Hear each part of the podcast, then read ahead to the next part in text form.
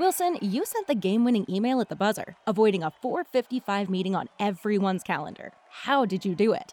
I got a huge assist from Grammarly, an AI writing partner that helped me make my point. And it works everywhere I write. Summarizing a doc only took one click. When everyone uses Grammarly, everything just makes sense. Go to grammarly.com slash podcast to download it for free. That's grammarly.com slash podcast. Easier said, done. ESPN 690 and Action Sports Jax presents Brent and Friends with Brent Martineau, We're going to have to show a little more patience than the year two pom pom people. Casey Kurtz, Yo! But what are we doing, bro? Come on! and Aaron Schachter. I'm, I'm all in favor of these two showing their love, really celebrating their relationship.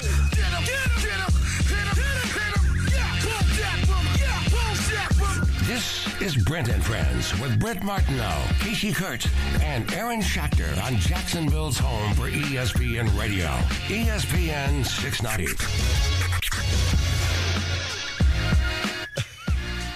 There's, there's so many times in a day where I'll be looking at Twitter and I'll be like, this thing is so stupid. So th- Twitter is so dumb, right? Also And then so I- funny, though. And then I find myself laughing, Yes. like out loud about Yes. it. Like this. This is from. I don't know why the algorithm makes stuff show up like 16 hours ago. Right now, Meaning it was posted a while ago. Yeah. it was posted a day ago. Yeah. and so it's during the Cowboys game, but this popped up on my timeline. I was like, the Cowboys are on a 36 to nothing run in an NFL football game. Guy responds to him says. It's actually 33, not 36. Geez, you make it sound bad. That's funny. It is Good pretty stuff. funny, right? Good That's a pretty good moment right there. I go through uh I go through like peaks and valleys with Twitter. I get real mad at Twitter just because I think it's a real caustic, toxic place. Yeah. And then I love it because it just makes me laugh when I'm on the toilet. So. the, Nice. the one that gets me is Barstool. Like I think Barstool Barstool is so stupid at its core. It's hilarious. Right? It's so stupid. Yet I'll tell Casey this. I share more Barstool tweets like with the kids or the family or whoever Yeah. because some of them are really funny. Hilarious. like really funny. So I guess it's they're winning. I also thought about this, and I, this is I great to bring in winning. Rashean. Yeah, they are winning. Uh, let's bring in Rashean Mathis. Mathis on Mondays. I thought about this last night. I almost tweeted it, and I, this is the other part of Twitter, Rashean, that I, I I sometimes can't fully process. Last week was a lot of fun because the Jags won. Everybody's like, "Hey, great." Yesterday was not fun. No. And so the amount of people that criticize other people for a job that they could not do, like not even remotely, Isn't that is what- amazing. Isn't like that all a fandom though? Well, it's fandom, it's our jobs. Like I get it, but some of the it's one way to say it, and then there's another way to say it. Yeah, one with of these- passion, one without passion. one with idiocy. Uh, I know you probably weren't much of a Twitter follower during your player playing days, Rashean, but I mean, it's got to baffle guys like you to hear some of us, but also Joe Fan comment about your job. Yeah, I've laughed at it for years. to put it lightly. Um, I've laughed at it for years because you know, but that's that's life, right? That's the life of a fan, criticizing and critiquing someone that's you know doing something that only one percent of the world can do. Um, but that's the life of sports, um, and you know we, we we laugh at it, but at the same time we understand it because we're trying to do the job, and sometimes we fail at it. And um, yesterday was a day of that for um, the Jags. Yeah. I'd like to believe I'd be blissfully ignorant, right? Especially in those scenarios where I'm doing my job, someone else didn't do their job, but I'm getting the blame for something that went wrong. well, that happens a lot, right? Right. Because they don't know the play call. or- Exactly. Yeah. No one's in there watching tape like uh, all the pros are. So, like, I'd like to believe I'd be blissfully ignorant, but I know someone would get to me at some point. Ever happened to you, Rashean, where, like, you don't have to get specific about it, but did it, do you ever have the experience where someone said something you're like, you have no idea what you're talking about? All the time. Yeah. All the time. literally happened all yesterday, time. Every Monday Yes, when he comes on with you guys, when he comes on here. Yes, every Monday from four to five. Yeah. Yeah. That being said, I'd like to fire Trent Baalke and Mike Caldwell today, Rashean. Rashean, you have a lot of explaining to do. You're you're our defensive coordinator. What the heck was that yesterday in Detroit? Let's explain to Brent what he doesn't understand. This layman, Rashean. Let's break it down for him. Yeah, it was ugly. Um, I don't, th- I don't, I believe they didn't punt once, right? Yeah, that's true. Um, so it was, it was, it was an ugly day. We couldn't stop them on third down, um, and when we did stop them, they were in field goal position. So it was definitely an ugly day on the defensive side of the ball on getting turnovers. Clearly, you know, obviously, when a defense shuts out an offense, it's a it's a it's a prideful thing. You don't see it too often in the NFL, so you like to celebrate it. Is that the reverse shutout for an offense when you don't get stopped once you score on every drive, or is that something that offenses don't even care about or recognize? They just want to win the game. Oh no, they care about it. They care about Yeah. it a lot. So Yeah, that's what I definitely- thought. The offense is feeling great about themselves. I bet. Yeah, they're, they, they're they're feeling great about themselves today. as they Detroit. should. As they should. Listen, uh, I'm going to get right to the chase. Uh, I'll go coach your team and help build D bats for the next couple of weeks if you will just go play corner for the Jags. Oh. Because this is not working. Shaq Griffin didn't play well, got hurt, isn't coming back. Uh, I'm not really sure they want him back. Uh, the they try Tre Herndon. They are now healthy scratching him. He, he he's just not fast enough at this point in his career, or maybe ever, for today's game. Uh, Montaric Brown, young player, they tried him. Tevaughn Campbell, who we've all hardly ever heard of, they're trying him. Not working. Uh, they tried uh, Clay Brooks yesterday. Didn't work. I mean, they are trying everything, but they have a, a, a an extreme soft spot at that other corner position that right now just can't be fixed, Rashean. Yeah, and it's it's showing. It's showing. Um, it's, it's rearing its ugly head. Um, every other game. Um, so um, it, it's, it's definitely a soft spot in the defense.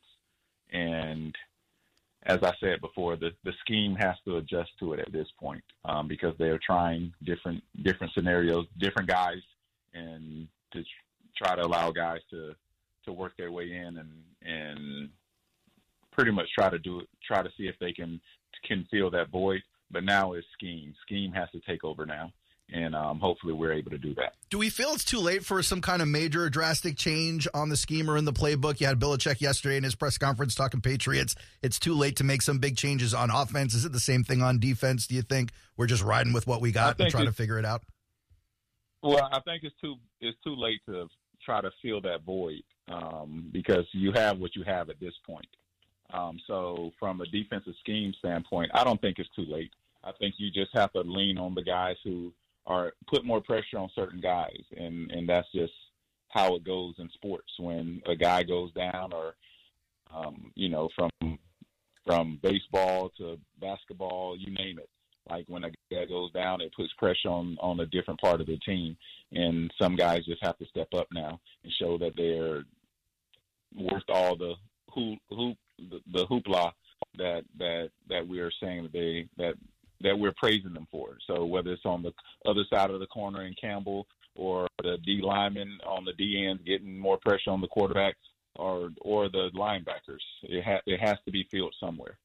Yeah, I think Rashean Mathis with us, Mathis on Mondays. Uh, you know, it's interesting you bring up scheme. I was talking to somebody today about this, and I I don't know if Caldwell can play the scheme he wants to play. Isn't that scheme that he brought over from Tampa predicated on man coverage? And it's pretty obvious they don't feel comfortable playing man coverage, Rashean. Well, yeah, it is definitely. Um, he is man man cover, coverage oriented, and who are the defense, meaning like what players can you you you count on, um, and it's not to try to throw anyone under the bus. It's just actually trying to put more pressure on the guys and see if they can stand up because at some point they're going to have to stand up because it's a void in the defense, and whether that's like I said a safety um, every now and then, not showing your hand early in the down, or whether it's trying to get um, trying trying to trying to fill the void from the linebacker standpoint as well, where you're different, you're you're picking different down and distances to show your hand whether you're blitzing or not, but it has to happen somewhere. Like I said, from the D, from D line to the linebackers, or from the safety position, or, or or Campbell on the corner position. Like like lean away from me. Um, don't don't show your hand as early, but knowing that you're going away from me early in the um, later on in the down. Brett, it's, it's interesting to me you put it that way only because you know, we were talking last segment to Maurice about Caldwell. If he does make it past this offseason, what's the expectation in the offseason into next season? I I hadn't really considered in that conversation, independent of performance, independent of coaching these guys or regression or non regression, if the scheme doesn't fit, you can't necessarily expect Caldwell to turn that around, can you? Well, and that's why the question today is more: Is this a bulky problem with personnel? We knew they were thin in the in the uh, depth part of corner. We knew that going in. We also thought they were probably poorest position going in. The yeah. unknown was safety. Right. It might be their best. Yeah. Like it actually might be their highest performing Hard position. Hard to debate. And so, yeah, you had to add more depth. You have to have more answers. Nobody expected Shaq Griffin to fall off the table like this and obviously getting hurt. And so you're kind of hitting and hoping in some areas sometimes that you don't get hurt in some spots or you play well. So I get that. I think that that's almost every team. They go in, they know they're going to pay for it if they get uh, deficient in one area. And and so they've got to clean that up. But I think Caldwell probably could go look down the hall and say, "Listen, look at this personnel. Like you didn't give us enough." But how involved was he in the decision making? He was hired before free agency and the draft. So did he have input? I don't know. Like those are the things we just don't know. Uh, Rashean Mathis with us here on a Monday talking about this defense. Did you see this coming at all? Because really the numbers haven't been unbelievable for the defense, Rashean. And do you think it might be an unsolvable problem now with five games remaining in the year?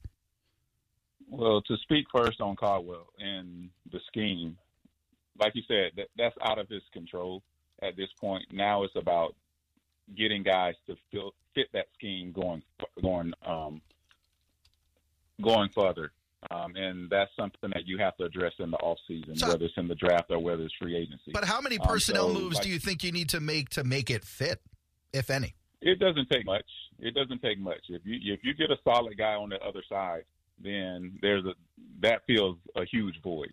Um, so if you get someone that can hold their their end up on the bargain on the other side, that on the other side of Campbell, that that kind of solves a lot of the a lot of the problem um, right there. So we're saying literally um, just being able to run man coverage more often at a competent level, well, in a trustworthy level, changes the outlook of this entire defense. Forget about the fact well, that we're that struggling to get home and all that stuff.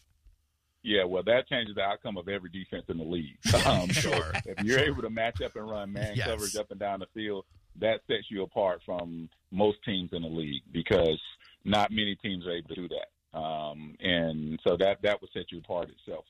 Um, so I think that is something that we do need to address in the off season, whether it's free agency or in the draft, um, to get to get someone here that they that they trust and and believe that can hold up their end on the bar um, their end of the bargain on that side of the field. Um, and and it goes to show up and down the NFL, corner is not an easy position to play.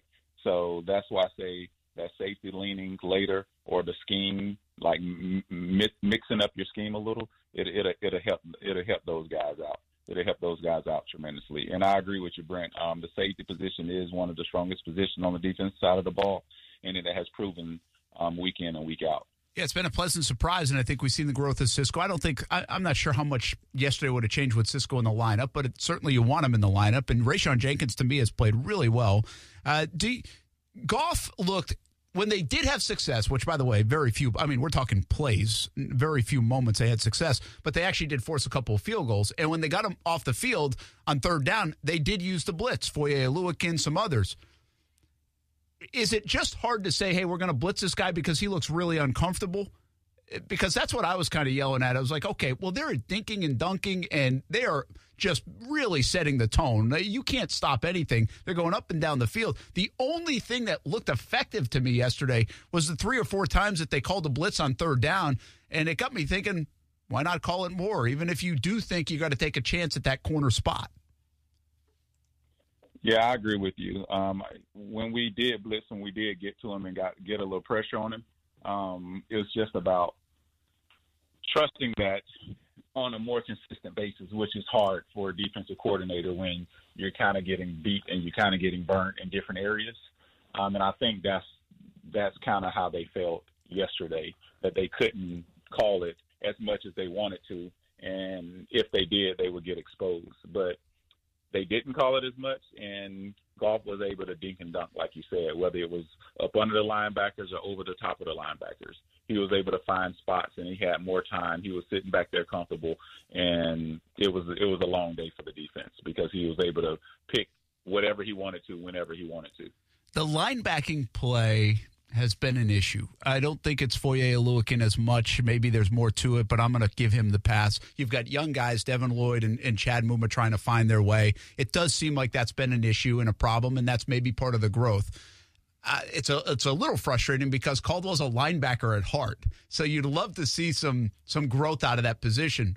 Maurice Jones-Drew though just said something in the last hour that stuck with me my main red flag right now, I would say on the defensive side, is regression. Travon Walker, Devin Lloyd, you had to bench them. Like we're not seeing growth, Rashean, like we saw with Tyson Campbell last year, or we're seeing with Andre Cisco at times. And so, but Maurice said, hey, this is when you go home and take exams and then get back for your bowl game in college. It, it, it's always been a little bit of a cliche to say the rookie wall. Where do you put what the Jags have going on with their young players under rookie wall or under regression? I never liked the rookie wall term, um, you know, because you're a professional athlete now, um, and you have to adjust uh, week in and week out. There's different schemes that you're going to face. There's different talent that you're going to face, um, and you have to be able to adjust as a professional athlete. So how we were able to get pressure on the quarterback and how we were able to get our hands on balls at the beginning of the season, you know, we were praising the defense. We were praising on turnovers. We were praising um, Allen on his rushes and his pressures. So I think, well, I, I don't think, I actually know this. Having a void at the corner position and not being able to trust that position puts the defense under immense pressure. Um, and it's not really talked about because now you can't blitz. Now you're getting three and four hands on your pass rushers, and they're not able to get to the quarterback. And you're trying to hold up a scheme later on the down, hoping that the the, the offense breaks down, or hopefully hopefully that someone gets home later on in the down, and that's just too much pressure on the defense. I just thought originally, as we entered into the season, I thought they knew what they had in the secondary. But the hope was that guys like Hamilton, Smoot, Key, but more, you know, more likely Allen and Travon Walker were going to get home more often that they could cover some of the shortcomings in that secondary. Yeah, but I think, uh, Aaron, I will say this. Early in the season, there was a thought. I, I, talked to somebody, and everybody was talking about pass. Everybody loves to talk about the pass rush not getting home, and, and they might be, and they're right to some degree. I'm not saying this, well, you're wrong, right? No. But there was a thought early in the season that when the pass rush wasn't getting home, let's just say weeks four, five, six, somewhere in there, that they weren't covering long enough. Like they weren't doing their job in the back end enough. And some of that, by the way, was even Shaq Griffin. Remember how we were talking about this football team as it was built? I said it. I said it. I thought it was the strength of the football team. They had Darious Williams. They had Shaq Griffin, who I thought played better last year than people wanted to give him credit for and they had an up and comer in Tyson Campbell. I thought it was a strength of their football team and one of the strengths across the entire league. If you look at a trio like that, my goodness, has that really blown up because of the one spot to Rashean's point? Now I've got one other question about that, Rashean. Why don't they just try Darious Williams out there and try something different in the nickel spot? Um, because the nickel spot is one of the toughest spots. We kind of addressed it a little earlier th- this year um, on the show. The nickel spot, you have to know the defense in and out. Um, not everyone can go inside and play nickel. The nickel is a special position, um, and it takes a lot of knowledge. It takes a lot of swag. It takes a lot of confidence to understand the different schemes. If we're just playing man to man, yes, you can line someone up someone else in that slot, not just anybody, because the nickel still have to cover more ground. But if you're just playing man to man, you can do that. But when you're playing zone coverages, knowing the defense in and out is very, very extremely important. So that's that's interesting. Let me just uh, make sure I heard correctly. Because so if you could stay, let's just take this all the way back then. I'll be a defender of Caldwell right now. because Caldwell wants to play man to man primarily. That's his scheme. That's what he brings over from Tampa. Uh, he obviously has some young players, Travon Walker, Devin Lloyd. He got to get through some of that mud. But Shaq Griffin really not playing well has forced them into all these different in the injury has forced them in all these other situations where they don't trust anyone out there. But now because they switch over to the zone, it puts even more emphasis on that nickel spot. And so you actually are way better off having Darious Williams in that spot than on the outside. I mean, is is that so basically what you're telling me, Rashean, is right now Caldwell's hands are just tied. They are. They are tied. Um, and as I said, if you're not able to put pressure on the other side of your defense, and because there there might be a lack of trust in that area, then they're really tied.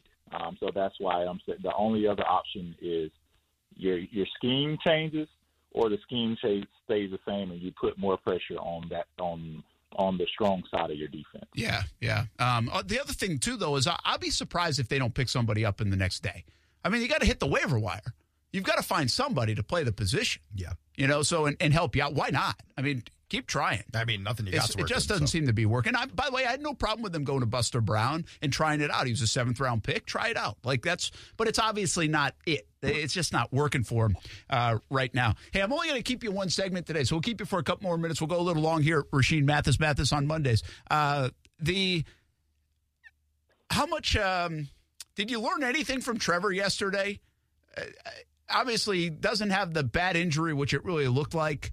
He comes back and leads him down the field. But I said earlier in the show, it's really hard to know anything about Trevor. It was like a neutral game for him. I didn't see him do a lot wrong, but guys wouldn't catch passes. And just the whole game plan looked like it was thrown off uh, by the first 20 minutes of that football game.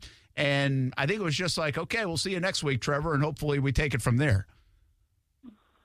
Yeah, I a lot from him. He's tough as nails, um, and that's what you want out of your franchise player. You want your franchise player to be able to take a licking and keep on ticking, um, because your your team is looking looking at that. They're trying to see what type of leader they have. Um, and, and like you said, you didn't see a lot, nothing fancy, um, but you didn't see him do anything wrong. He definitely didn't hurt his team. Um, you know, they they you know we made a turnover on the first drive and you know, they, he still went down, and we tried to drive down the field um, again. So, you know, he's he's doing everything that he needs to do. It's just just trying to protect him and not expose him as much and get off the field on defense. Yeah, and, and I thought he was good in the post game. I think uh, obviously all eyes on Trevor. That was such a big deal for him not to get hurt for the year, so he can continue to develop going forward. And I actually look at it now like this, Rashean. I feel like last week against Baltimore, some of the the comments, some of the everything, like I trust him. I want the ball in his hands right now. Like I think he's feeling pretty good about himself, and I think he is now He's tried to take ownership in the past over this football team, but I think his play now is also dictating, okay, I can take the keys to this car. I, I sense that's happening right now. That might take another few weeks, might even take into next year. But I actually sense like that's happening here in Jacksonville, that Trevor Lawrence is taking the car and, and he's driving it. And he's like, I got this. I totally agree. He's he he's prime and ready. Um, you know, we I think we were looking for growth and we've seen we've seen him grow over this year tremendously. Um, and some of us had doubt, some of us didn't. And as I said, I always believed in his talent. It was just putting key pieces around him, and the receivers are playing better. Um, so give kudos to them as well. Um, you know, we have a running game that is that's efficient, and Kirk and Jones, like every they're they're all playing great. Um, so, and we was questioning them at the beginning of the season whether they need to find someone else. Not saying that something another receiver wouldn't help, but they're stepping up and they're they're answering the call as well. Yeah, I think I don't have a lot of concern about the offense. Now, yesterday was ugly at times with the drops. I get it. Like, that wasn't great. But overall, I think is what Rashean's talking about, too. The totality. I've got a lot of confidence in this offense going forward. And they're going to add Calvin Ridley. I mean, there's there's some great confidence in that. Uh, all right, before I let you go, I was hoping that you had to tackle Derrick Henry at one time, but you didn't. You got out, he got in. So you didn't have to worry about Derrick Henry. Hardest guy you've ever had to tackle from a running back position? Eddie George? Jamal Lewis. Jamal Lewis. Oh You know, yeah, Jamal Lewis. a wrecking He, ball. I, I hit him one time from the side, and he kept moving like I didn't even touch him. um, so you know, it was a we was like you said, Eddie George. There was a lot of Priest. Holmes, was a lot of guys that I can name. Um, the bus, like, but Jamal Lewis, he he made me feel like I didn't even touch him. I feel and, like these and, and I felt every bit of it. I feel like these guys like Jamal Lewis, Jerome Bettis would just run through people. But uh, I'm watching Najee Harris on the Pittsburgh Steelers with this stiff arm all season long. He is burying guys like three yards into the dirt with this stiff arm, just planting them under the grass as he moves past them. I got to imagine that's way more humiliating than getting knocked over. Well, I can say no one has ever stiffed me like that. So I, I I really don't understand how it happens, but it happens week in and week out. So maybe it's a new a, a new skill, Like a new trained move or something, that the yeah. running backs have now that they didn't have back Teaching then. them karate in high school or something. well, Derrick Henry's known for it, by the way. And I mean, how good, in your opinion, is is Derrick? And uh, just from a, like a challenge, everybody knows he's getting the football, and he usually still delivers. Yeah, it's exciting to see. Um, you know, it's it's it's it's something when you have guys or young kids, regardless of how old they are, how big they are, wanting to be you, um, whether they can run the ball or not, um, and trying to stiff arm people, and that's all they want to do. Um, it's it's a it's a generational talent. Like he he's in a he's in a he's big, strong, fast, you name it. So, um, and kudos to his line, right? The, the the offensive line giving him holes, and you know, you give the ball like that to a guy that big, that big, that big, that fast, and that strong, 25 times a game, you're not going to want to tackle him all those times. So, and that's what's happening. Yeah, I mean, it is like a fight with him, and, and it kind of does. I'm glad you brought up Jamal Lewis because it is kind of like the old Baltimore Ravens games that you guys would have, and, and both teams were physical. But you get to a point where you're like, it's not like you throw in the towel; you just don't have any juice left by the fourth quarter to do it, right? That's exactly right. Um, you know, you want to bring two chin straps in your lunch pail, but at the end of the day, you know, the fourth quarter is going to come around, and you want to be the quarter horse. Yeah, it's uh, it shows you all the conditioning, all the work put in. Uh, you know that that he's better conditioned probably than the rest of them. which is which is amazing and a testament uh, to him. The Jags get Tennessee coming up on Sunday. All right, man, we're going to let you go. Uh, it almost sounds like you're putting up a wall or something at D-bats. Like I have no idea if you're there, but it sounds like construction is going well regardless. It is. It's going great. It's going great. So the walls are up. They're going up. Um, frame is built. So it's it's it's an exciting time for the DBAT family. All right, down in St. Augustine, probably a maybe estimation of April, Mayish uh, in the spring for uh, Rashean Mathis and D Bats. All right, man, we'll talk to you next week. Hopefully, it's a little bit better of a story for that Jaguars defense. Yes, hopefully so. Um, you guys have a great day. All right, And a thanks. Good week. Thanks, Rashean. That is Rashean Mathis. Mathis on Mondays, uh, who educates us. Oh, yeah. So, do you feel a little bit better about Mike Caldwell? Yes, actually, believe it or not, I do feel a little bit better. Rashean seems to thin. I trust in Rashean. You get a, a, a real good man corner. It doesn't even have to be a Pro Bowler, but it certainly will help to shore up that defense and maybe give that front seven a little uh, little more time to get home. Well, there are two things that were very noticeable about what Rashean said. One is everybody would do it if they could. It's hard to get two corners that can play man up and down the field. Yeah. Because then everybody would do it. That's what you want to do. Well, you just need You to buy forced- one. You've already got one. You get forced to play zone. But my point being is everybody's looking, right? Mm-hmm. And wow, what a hole they have there. Like in Rashean's estimation, basically the hole that they have at corner is impacting the entire defense. Now he does put some blame on the linebackers, and that's going to be the youth of the linebackers. But it's almost like that hole at corner. I know everybody wants to point to the pass rush, but it's really the hole at corner that is probably problem number one. But look, and bad- forcing all these other things to go down. I mean, bad news is that you're not going to be able to afford a decent corner at 16 mil a year when you're 5 million over the cap. So if you're looking at the draft for the help, you're probably not finding that impact next year. Not everyone in the draft is Sauce Gardner. No, but the draft is pretty good at the corner position. It's pretty deep. That's why a lot of people want the Jags to go that number one pick. I mean, number one pick for them. Sure. It's not going to be the number one pick. I hope. Uh, I don't think they can even do that. Is um, It'd be is some run in for the Texans. that would be if uh, it'd be a corner. So.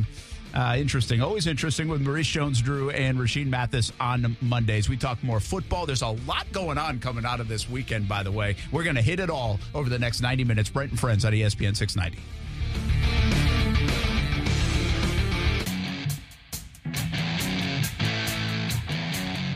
Hey, welcome back, Brent and Friends. A lot of Jags talk today, and that will continue if you miss Monday Morning Madness. By the way, 8 a.m. until 10 a.m. each and every Monday. Oh, we had a good time this morning. I heard Casey it was mad. It was pretty angry. It bros, dope. If they play like that again, I'll be counting down the Mondays. By the oh. way, it's five, I oh, believe. I walked to the studio at 8.30. Casey turns off his mic. He goes, hey, I'm rebuilding the Jags roster. I was. Did you frame that piece of paper yet in your three three two two Still defense got it. or whatever it is? Gentlemen, this is what I like to call the 3 3 3 2. Okay. Okay? This is what the boys are going to run. Casey Caldwell. This is by the way. Trust when me. You, when you said you said like gentlemen, I thought you were about to give us an impassioned speech there, gentlemen. Nah. We're gonna do something different that nobody's ever done. Got to get the Valvano speech in my in my head now, right? Nobody was We're ever gonna going to do run this. a three three three two. Look at this. I got Wingard in the middle of the whole thing, just roaming. Dewey the Rover. Sometimes he's a linebacker. Sometimes he's playing safety. Could be the slot corner. Wherever you put him, it doesn't matter. But he's on the field in 3 3 3 2. Getting it done. Happy birthday, by the way, to Dewey Wingard. He's going to be so excited when he hears the news. The 3 3 3 2. That's a big promotion for him. Good for him. Deserves it. Hey, look what happened. I just saw this coming out of our news department on the TV side. Oh, Guess no. what? What happened? You're not gonna believe it. Nope. You got fired. that would be a surprise. You're not gonna. Good luck I don't to know, my but future now, endeavors. if I ever do get fired, I hope it happens in this kind of way. Oh, there's zero Because when percent I chance. just read it live, right? Like that'd be awesome. Uh, radio's notorious for letting you finish the shift on good terms and then kicking you Yeah, out the door. that's a good point. Going a commercial break, right? Yeah. You're done. Yeah, we don't have a say quick, goodbye. Quick meeting. I need. Just bring your playbook. Definitely don't say goodbye. But anyway, we've got uh we got ice cream in December downstairs. Oh yeah. I mean, it's not Sundays on Mondays, but it's ice cream in TV land. but it is in radio Sundays on Mondays. I Mondays. know. How was it today? Did you grab I, me some whipped I cream? didn't go. I was a little busy. I'm sorry. Anybody steal some whipped cream? I did not. We're out of one. We need the whipped cream. I That's- bought oh, you we, one we with now. real money. I know. Why did you buy it? We we just steal. Sundays on Mondays. We I steal. thought from- it would be a productive thought to just buy one. we have now embraced Sundays on Mondays here. Well, uh, Aaron always has. Like that's kind of his thing. that is but kind of my thing. We have embraced it because now we get to steal the whipped cream. Yeah. Saves us two dollars and forty eight cents in this inflation filled market. I mean, admitting it out loud may mean that they have uh, security guards posted there next week. But well, if they have cameras anyway. Like they say, could find me. if it's the same security guards in our parking lot, you're still going to be able to get away with it. Those guys don't do nothing. like you're right. Not that but they don't do anything. It's that they probably could. I'm sorry. Maybe it's their coaching. Maybe their coaching. Has, They have well, regressed a little bit. They've for regressed a different little bit. reasons. oh man, too much information around here, man. Maybe. Brent Martineau, Aaron Schachter, Casey Kurtz. Uh, it's Brent and Friends on ESPN 69. There's really a lot going on in the sports world. So much. How about uh, Fred McGriff gets in the Hall of Fame? the Fame? crime dog? Good for him. Well, Good for Fred. When I say Fred McGriff, do you feel like Hall of Famer? I didn't no. When I heard it, but I always, you know, perennial all star, great first baseman.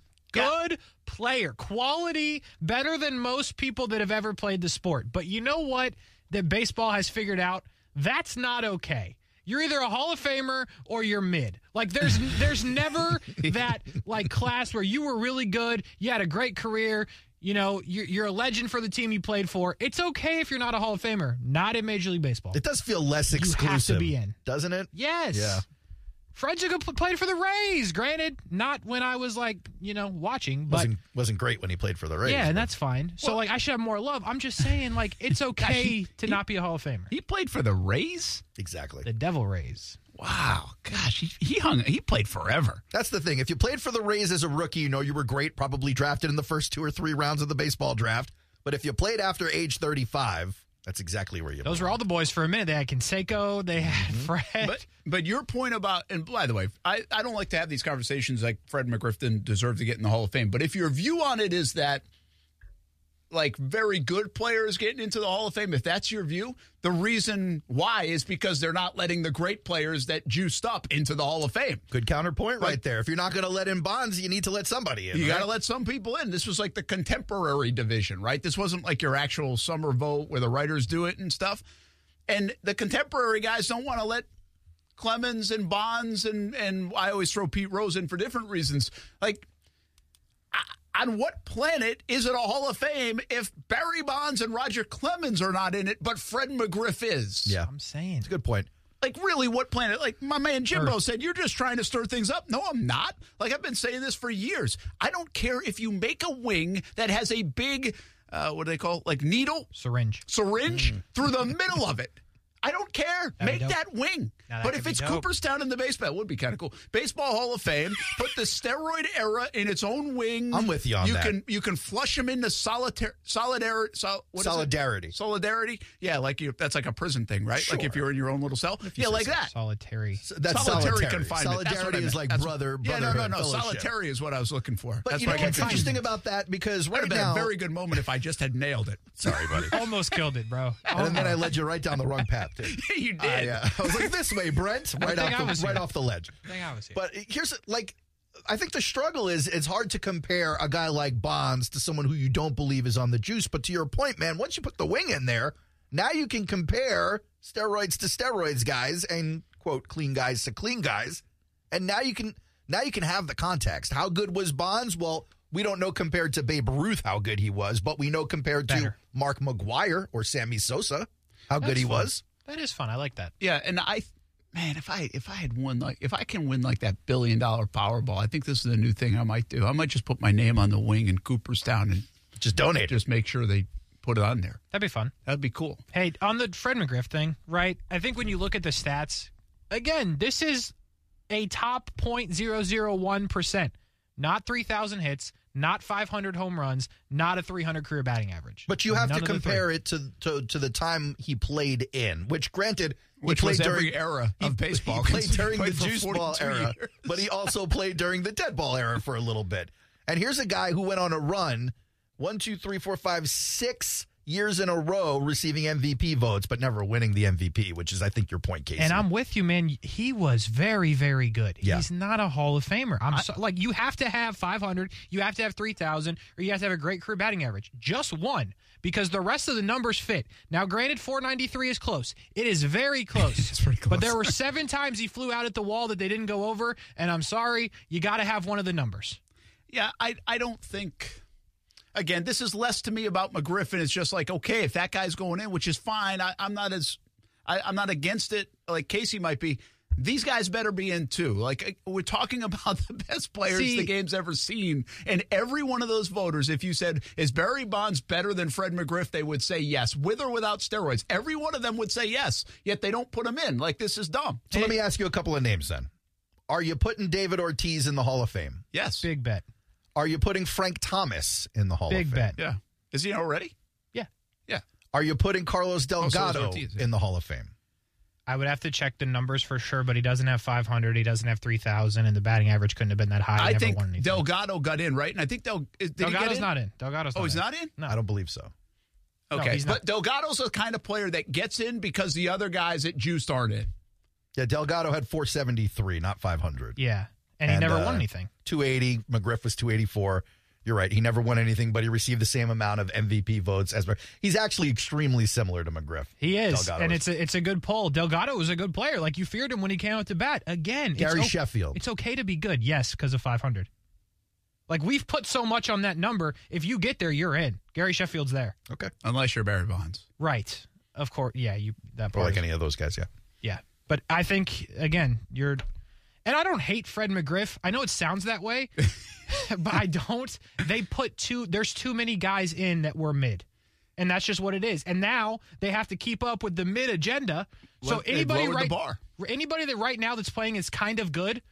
Like, I'm sorry, Miguel Cabrera is going to go in. He's great. That's not what I'm saying here, but let me finish. Miguel Cabrera and Fred McGriff are not the same dude.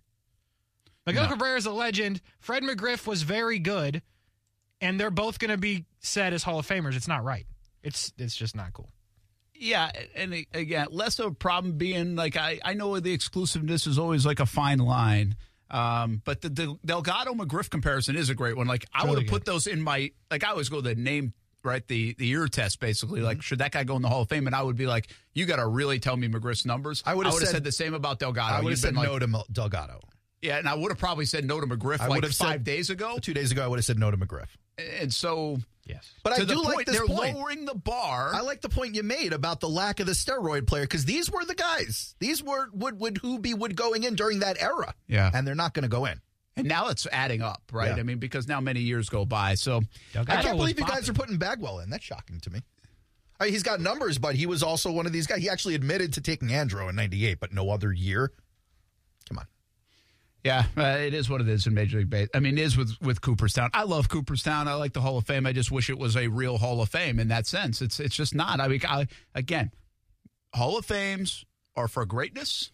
Hall of Fames are for like artifacts and museum like history of the game. They're the encyclopedia of the game. And if I go visit with my grandkids someday, I should be able to say Barry Bonds, Clemens, with a big syringe going through their wing of the hall. Like you love that It visual. could huh? be awesome. that would be great, but they it should. would be they should. intended too. They should. It should be part of it. You know, it'd be cool because, well, if you're doing that, are you putting like Sammy Sosa in? Just a quick yes or no. I don't In the need whole- steroid wing? Yes. Yes. Okay. Never mind. If only for like the single season home run stuff. Well, that's what I'm going to say. So you could have the guys that go in the hall, right? Bonds, Clemens, to your point. And then some of those other guys, you could put their name on the syringe, but not give them a plaque. How fun this is interesting be? too because a guy like Sosa didn't necessarily have a Hall of Fame career. That's it. That's the thing. Like, see, I do think, and I'm probably talking out both sides of my mouth a little bit, Yeah. but see, that's my point in the Bonds Clemens specific. They are Hall of Famers without the steroid era. They are Hall of Famers before it. yeah. Sammy Sosa They- was not. Sammy Sosa was not. Like, Can you really say that until you find out when they started taking it? well, but but let's go when we think the era is. Like that's what we're defining it for everybody. But if you he listen was to a these guys three-time talk- MVP, and like whoever Clemens was or whatever Cy Young, like he was a dominant pitcher in the game before, and then of course they extended their career, right? And they got more You, stats. you say and- this a lot that steroids is a lot about the recovery more oh, so Oh, I than think the it was building. a big part of it. But you listen to a guy like pudding. but if you listen to a guy like Canseco talk, he says not only were they taking it for muscle and speed, but they've been taking it way longer than anyone is acknowledging. Well, they probably did, but we don't know that. I'm gonna be real. I'm not trusting what Canseco But says. all, yeah, I was going to say. My That's man fair. thinks I there's mean, take that aliens. That's fair. You know? you know, the, the thing about Bonds is like I just go by his head size. Yeah, no, where a it lot of people do, sure. Right? I mean, he was a normal looking athlete that was a three time MVP and still a jerk. He's a and all 30-30 those club. things, Yeah, right? yeah, yeah. He was all those guys. And then his head grew into the size of like a fat head. I'm just saying, at 36 years old, we remember the 73 home runs, but like he was, he's been hitting 30 plus since he's 25 in 1990. Listen, I'm a guy that doesn't, I don't want to acknowledge his home run kingdom.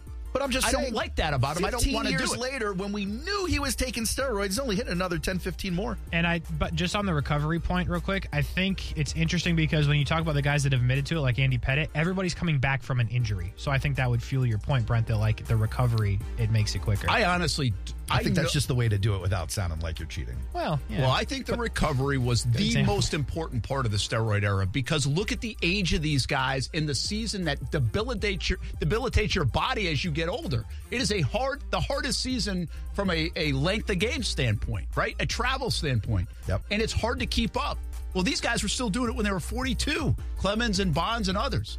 And I think a lot, well. the big reason for that was, well, they had some of their best years when they were in their late 30s Yes, still. yes. And so not that was abnormal because steroids make you abnormal. Yeah. They don't necessarily make you always hit it five more feet or 50 more feet. Built they different. make you strong enough and recovered enough to be able to hit it Definitely a 25, 30 more feet. Healthy enough, maybe. Sure. That's the way I always looked at steroids. Now, I know there are other ramifications and reasons. That, to me, was the biggest asset to that steroid era group, in my opinion.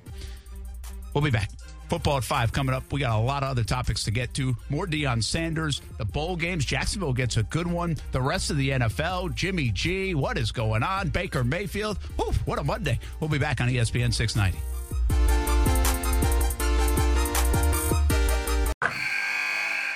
Wilson, you sent the game winning email at the buzzer, avoiding a 455 meeting on everyone's calendar. How did you do it? I got a huge assist from Grammarly, an AI writing partner that helped me make my point. And it works everywhere I write. Summarizing a doc only took one click. When everyone uses Grammarly, everything just makes sense. Go to grammarly.com slash podcast to download it for free. That's grammarly.com slash podcast. Easier said, done.